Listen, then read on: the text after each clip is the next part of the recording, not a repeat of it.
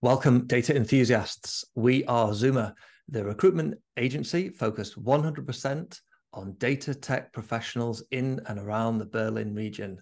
And today, this is our podcast, Data for Good, connecting you with all things data. And we are joined today by Angelita Sanchez. Uh, Angelita is data engineering and B I manager at Omio.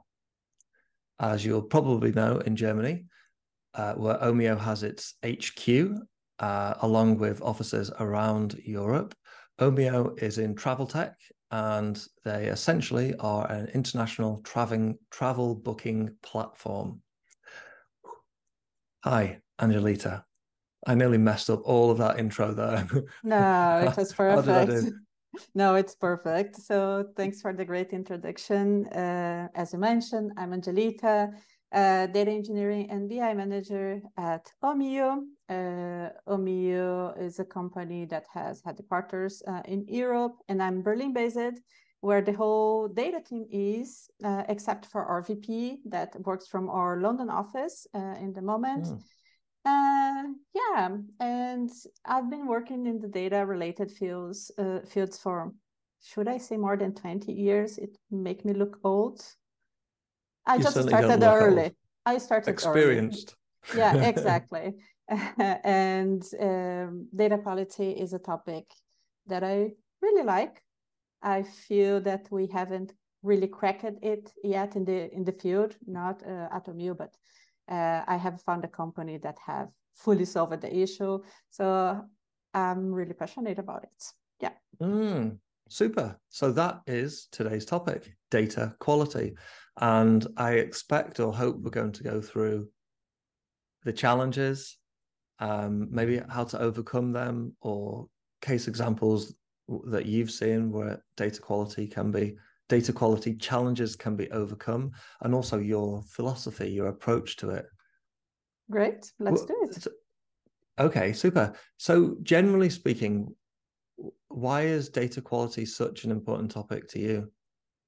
Um, I don't think that is important just for me. I think that for the whole data field, for the whole industry, it's a, such an important topic. But I, I feel that... Uh, data quality is something that really kills tremendous work. So it doesn't matter how good data engineer you are, how beautiful are your visualizations, uh, if the information that you present, uh, it's not correct, it's not relevant. The whole, the hard work that you have done is just destroyed and damaged, and to recover uh, this image, it's very difficult later. So this is mm. why I, I'm really attached to this topic. Mm. So the, there's an element of efficiency in there, both in the kind of business sense, but personal and professional sense, that is um, gathering, transforming, and working with data generally, um, where it's not going to be used is a waste of company costs, but it's also a waste of your time. And and and a very bad stamp in your career, I think, also, right? Uh, if you don't take care, um, and I think that data engineers team in general, they feel this pressure because there is this uh, understanding uh, in some companies that data engineering has the full responsibility of data quality. But in my mm. perspective, it's not one hundred percent true. Yeah, I, I was going to ask, actually, wh- where do you see the priority of data quality sitting? Do you sit it? Do you see it sitting equally across analytics, where science is involved, and analytics engineering and data engineering and even machine learning? Or or do you see it more on data, uh, data engineering?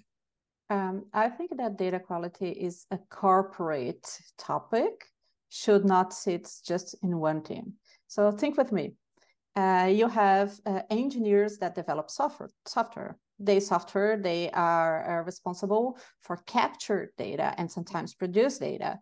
Then data teams are in, in have the responsibility of collecting, reshape this data, and deliver for further consumption by different mm-hmm. teams. Why does the team that is in between is the only one charged by data quality when you have someone capturing and producing this data and someone else consuming? I'm not saying that data engineering teams doesn't have this responsibility, but part of responsibility is there, mm-hmm. right?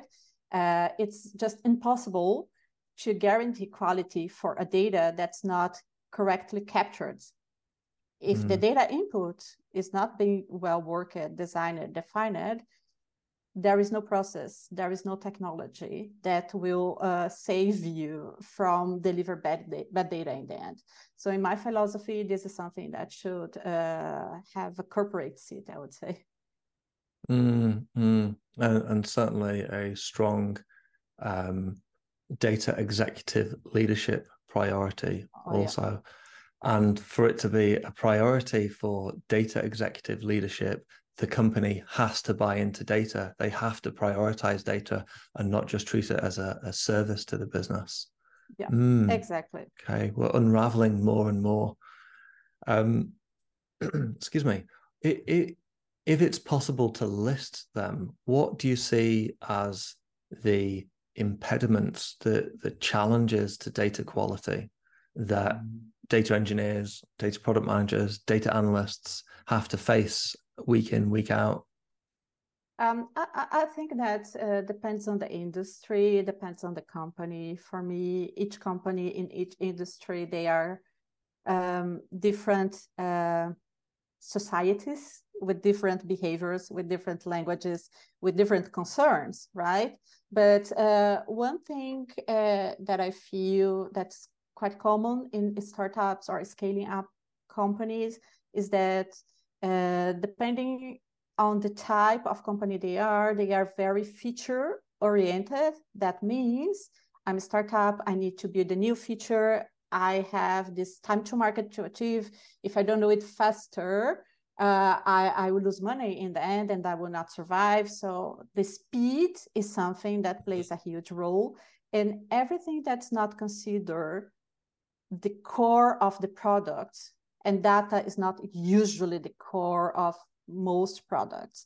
Uh, it's uh, second citizen uh, uh, seat, uh, but with time, it becomes more and more relevant, because on the moment after that feature was delivered, the questions start to arise. How do I measure it? Is this feature efficient? It's this version of my product better than the, the, the previous one. How do I measure that? And then that mm. data that you just neglected during the first stage of your product life, life cycle, it's charged its price for not being uh, considered in, uh, in the first uh, release, for example. So I think that thinking in data as a product, data as part of your main feature, is something that's not that common. No, no, it's becoming more common with some of the tech businesses that we work with across the city. I wonder, as you mentioned startups there, are, are the challenges different with startups than they are with um, corporate uh, corporate entities, or let's say some of the common and huge e-commerce businesses around Berlin? I think that they are they are different depending on the industry that you work, the level of regulation that the industry is submitted. So if you work in a bank, uh, for example, um, you have some regulations that you need to fulfill. You have this Sarbanes Oxley uh, or Basel two that you need to be compliant. There are certain kind of data that you need to collect, you need to keep up to date, and then there are kind of reports that you need to deliver, and the consequences for not delivering that uh, can uh, be catastrophic. Um, so in this sense, I feel that the level of governance of the data uh, and corporates usually have this enterprise resources systems like S A P, where the, da- the data source that you use to produce reports or analytics, they are quite more structured, documented, governed. People don't put things on productions, not that frequent as startups sometimes, uh, which has a high level of control uh, on the software development lifecycle, uh, then the challenges are quite different. So mm. when you work on smaller companies where the agile environment plays a huge role, you deliver features more frequently, and sometimes you have more uh, turnover where the knowledge is is lost quite frequently. Uh, it, it's it's it's a challenge to keep the data mm. quality okay. in place. Okay, I, I wonder if by putting this in context, could you talk us through either a hypothetical or um, an experience that you've been through where you faced a data quality challenge and you overcame overcame it, what, what you did to overcome it, or what you did to set a new data quality precedent? Yeah, uh, so... one of the companies that I joined, uh, usually when you arrive in a company, that's already there. You're not starting the company from scratch, right? Uh, you just arrive in that day, in that meeting, and someone says, hey, these numbers doesn't look correct. And then mm-hmm. the first question that I have done in that situation is, why they don't look correct to you? And usually they say, well, because when I compare with other numbers, they don't match. And then you start to understand, what is this other number? Well, I do have this Google sheet here that the former intern have prepared for me. And then you have two different numbers with a different name, right? Revenue, for example, in this hypothetical situation, but they don't, they are not the same number. And, and mm-hmm. for me, it's a matter of expectation, right? The person that complains about it is expecting both numbers to be the same. But sometimes when you inquire this person, the person don't even know the definition of that number. When you ask, how was this number calculated on your Excel spreadsheet? Mm-hmm. Sometimes they just don't know, but this is the number that they are used to. They see it every day. Mm. They, and for them, this is their source of truth, right? So for me, collecting those expectations, documenting those expectations, and trying to reinforce those expectations like a contract, right? Okay, I'm understanding that you have two numbers that have dif different uh, contents. They don't match, but they have different name. I do understand, but I would like to understand what the, does this number means for you? Can I collect your expectation? Can I document it? And then we can work on that. And this is where the data contracts plays uh, a huge role. I see. So uh, I saw the challenge that you identified there uh, of being a user who has several different sources where they get the data from, and those sources are not matched. And what They, they're using one source, so they have an expectation based on that source, and the other source doesn't match it. So we have mismatched expectations from different data sources. And what I've seen you do there is ask lots of questions to uncover this information and to uncover that misalignment, and then make a recommendation. Recommendation is, hey, let's document your expectations, and then let's make a, a data contract. So tell me about this, this data contract. I have heard the term before. It's sim simple contract, uh, as uh, many other contracts that we have in our uh, lives. So it's an agreement of expectations. What do you expect for this data? So it includes the data shape, how the data looks like. You want the customer name, the age, uh, the register dates, and how many purchases does this customer has in this period of time, right? Do you want this daily? That's also fair. You don't expect this field to, to be new. That's also fair. If uh, has a deviation of X percent compared to the previous period, you want to be alerted. This is also fair. Let's just include it here on our contract.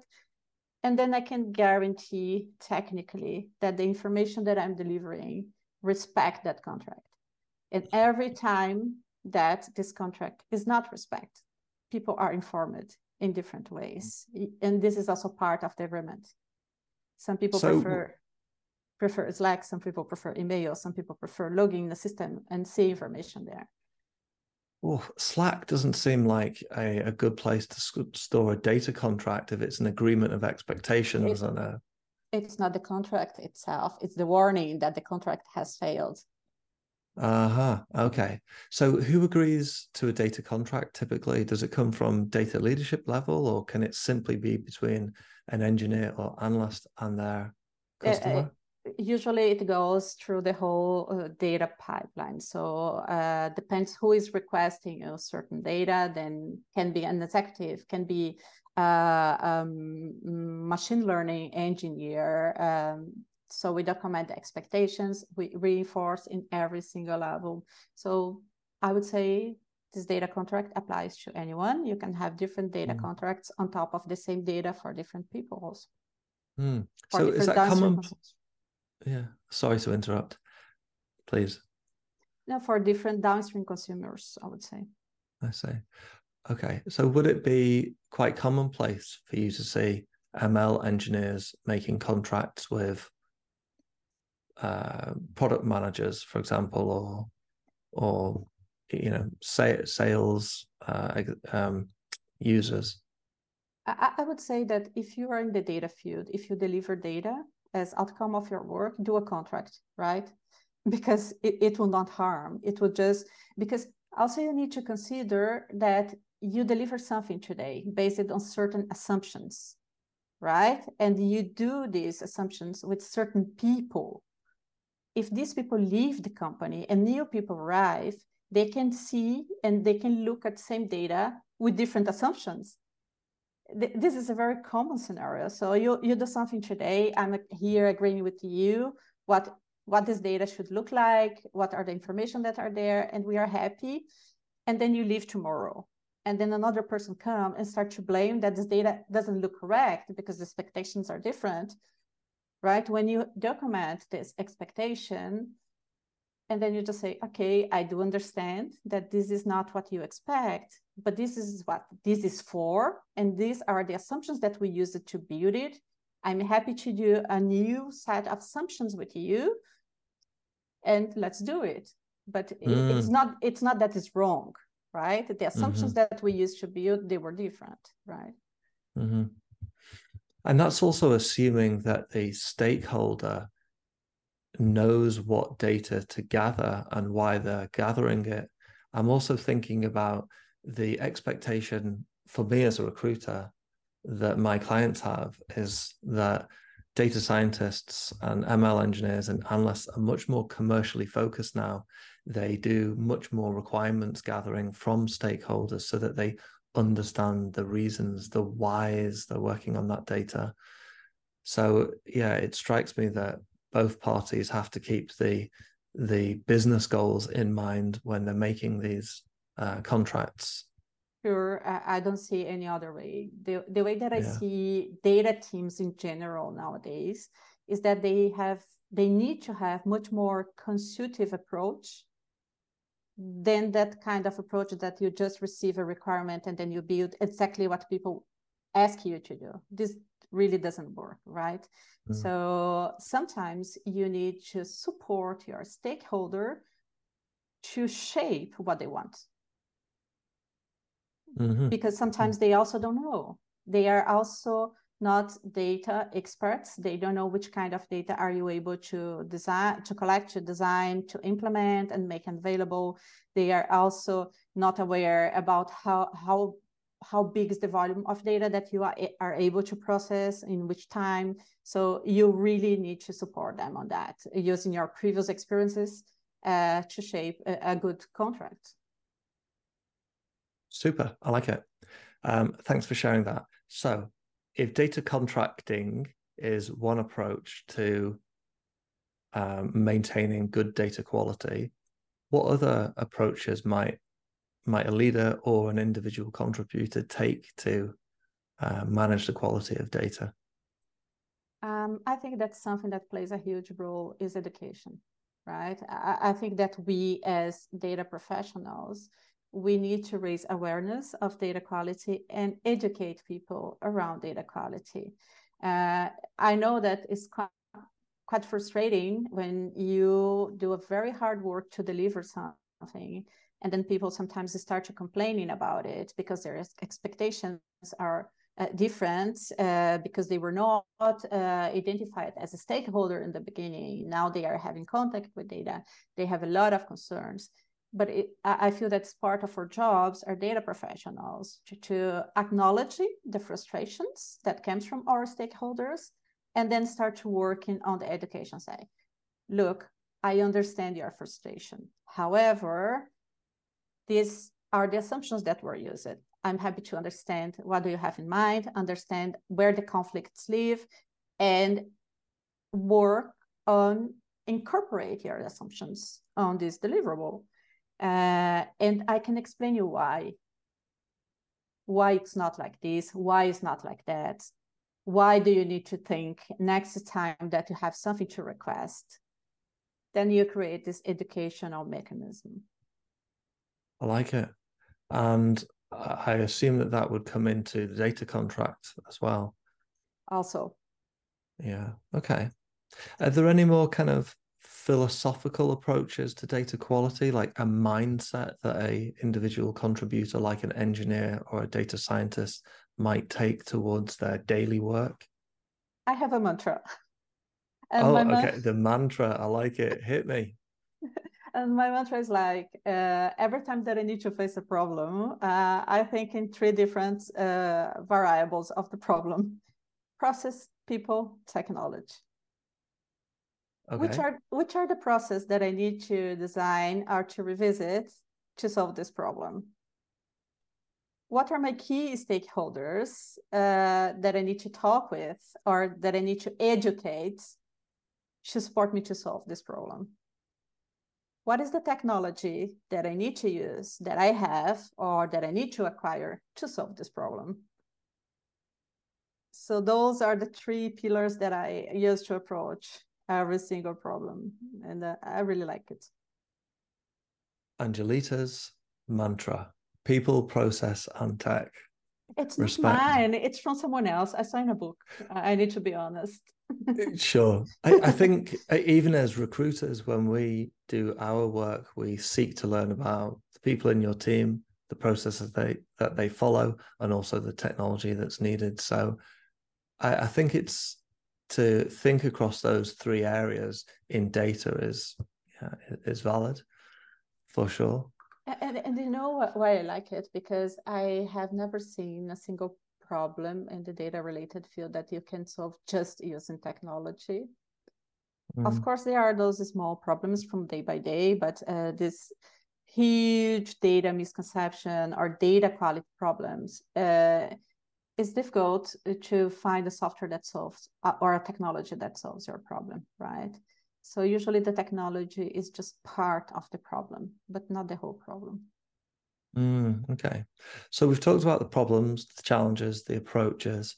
Tell me about what great might look like, what the resolutions that um, data professionals, data teams can see from having really finely tuned and high quality data.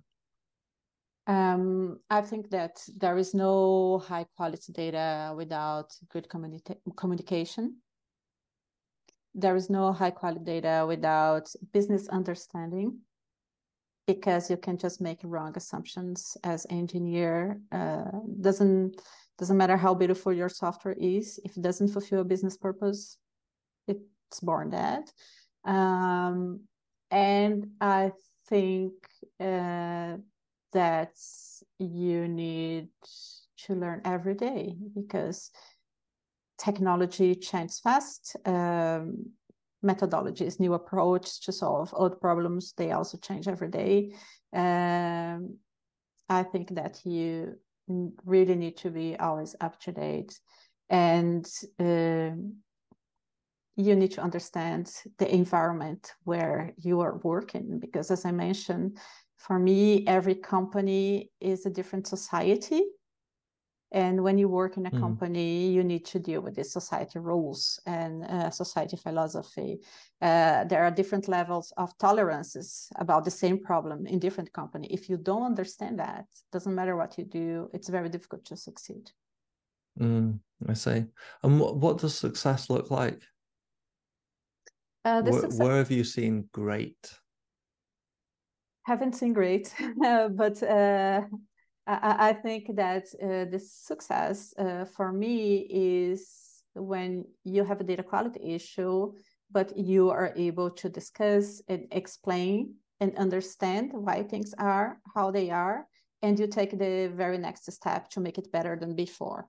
I think it's very difficult to think in data quality as one hundred percent of quality, because the cost of one hundred percent can be quite high in some cases. But I think that if you are able to create an environment where you know your business, you know your customers' expectations, and uh, you let them know that things are not as expected, you don't let them to discover by themselves. And when things happen, you are able to see it and discuss how to make it better. I think you are in a good place. Mm, mm.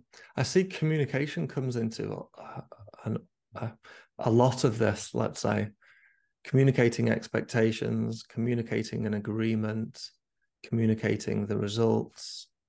Yeah, I, I all, think this all... is a very, sorry, just interrupt you, but I, I think that data-related professionals without communication skills well developed, it's it's a very high risk, high risk because for me, data teams, they have mixed skills, they have business knowledge and also technical knowledge. So they need to cover this bridge and the techno between the technology and the business requirements, which I think it's crucial. Mm. Okay. Um, approaching the end of our, our conversation, we look more to the future, or we look more to your recommendations. And that can be in the shape of career advice. So I'm thinking for all the junior or aspiring data engineers out there, what can they be doing today, or what approach could they start to adopt to maintain the highest levels of data quality in their work? Even if they can't control all the other factors, what can they do as a data engineer to maintain um, highest quality? I think that they can act as data evangelists, uh, be that the kind of person that is always trying to educate people that want to be educated about uh, all the aspects of data. Uh, this person can also be part of the company onboarding for new members to present uh, how the data department works, what is important, what are the things to, to take in consideration. Um, keeping a very good source of uh, technical and non-technical documentations. Uh, when you produce a code, you should uh, keep your comments there to let your colleagues know why are you applying this workaround on something that's not that good. Um, you also need to consider um, that your consumers uh, might not know everything that you know about data, right? Because usually we have uh, this assumption that everybody has the same level of understanding about the same things, and this is not true. Um, and not get upset when someone complains with you that uh, the expected quality is not good. You might just have different assumptions about the same thing. I would start talking about the assumptions. I would start about the whys. Um, and you might have seen that I quite didn't mention technologies involved. Doesn't mean that technology is not important here, but I do feel that there are several different technologies to fulfill the same purpose. It's important for us as data professionals, keep us up to date with the most recent technologies, but technology by itself doesn't solve the data quality problem. Okay, thank you. Communication, documentation, making no assumptions, keeping your cool. They have all been themes that have ran through the conversation. So yeah, clearly a focus point for you and your, your team members. And finally, I wonder maybe it shouldn't be final, but I feel like we're being retrospective, are the best practices that govern data quality for data engineers? Be are the universal yeah. best practices? Yeah.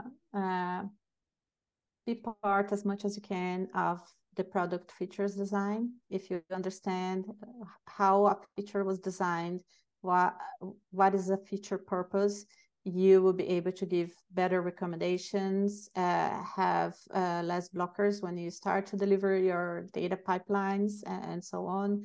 Um, try to see yourself as someone that works for the business, uh, but uh, with a tech stack. I think that this is a very good mindset, because uh, I, I, when you position yourself, just I'm a technical person, I just understand code, in the data related fields doesn't play that uh, uh, that good role, I would say. So you do need to understand the business uh, and educate yourself. Mm, fantastic. To one of our earlier points about uh, data professionals these days needing to have a very strong commercial skill set, you've spoken to it there as well. Understand product feature design, product feature purpose, life and cycle, getting, and yeah, the product life cycle, even the customer journey and, and what their experiences are. Get in the point of view or the perspective of of a business person serving the customer. Very good, Angelita. It's all we've got time for today. Oh, it was a great time together. I like it. Super. Well, I look forward to having another conversation in the future.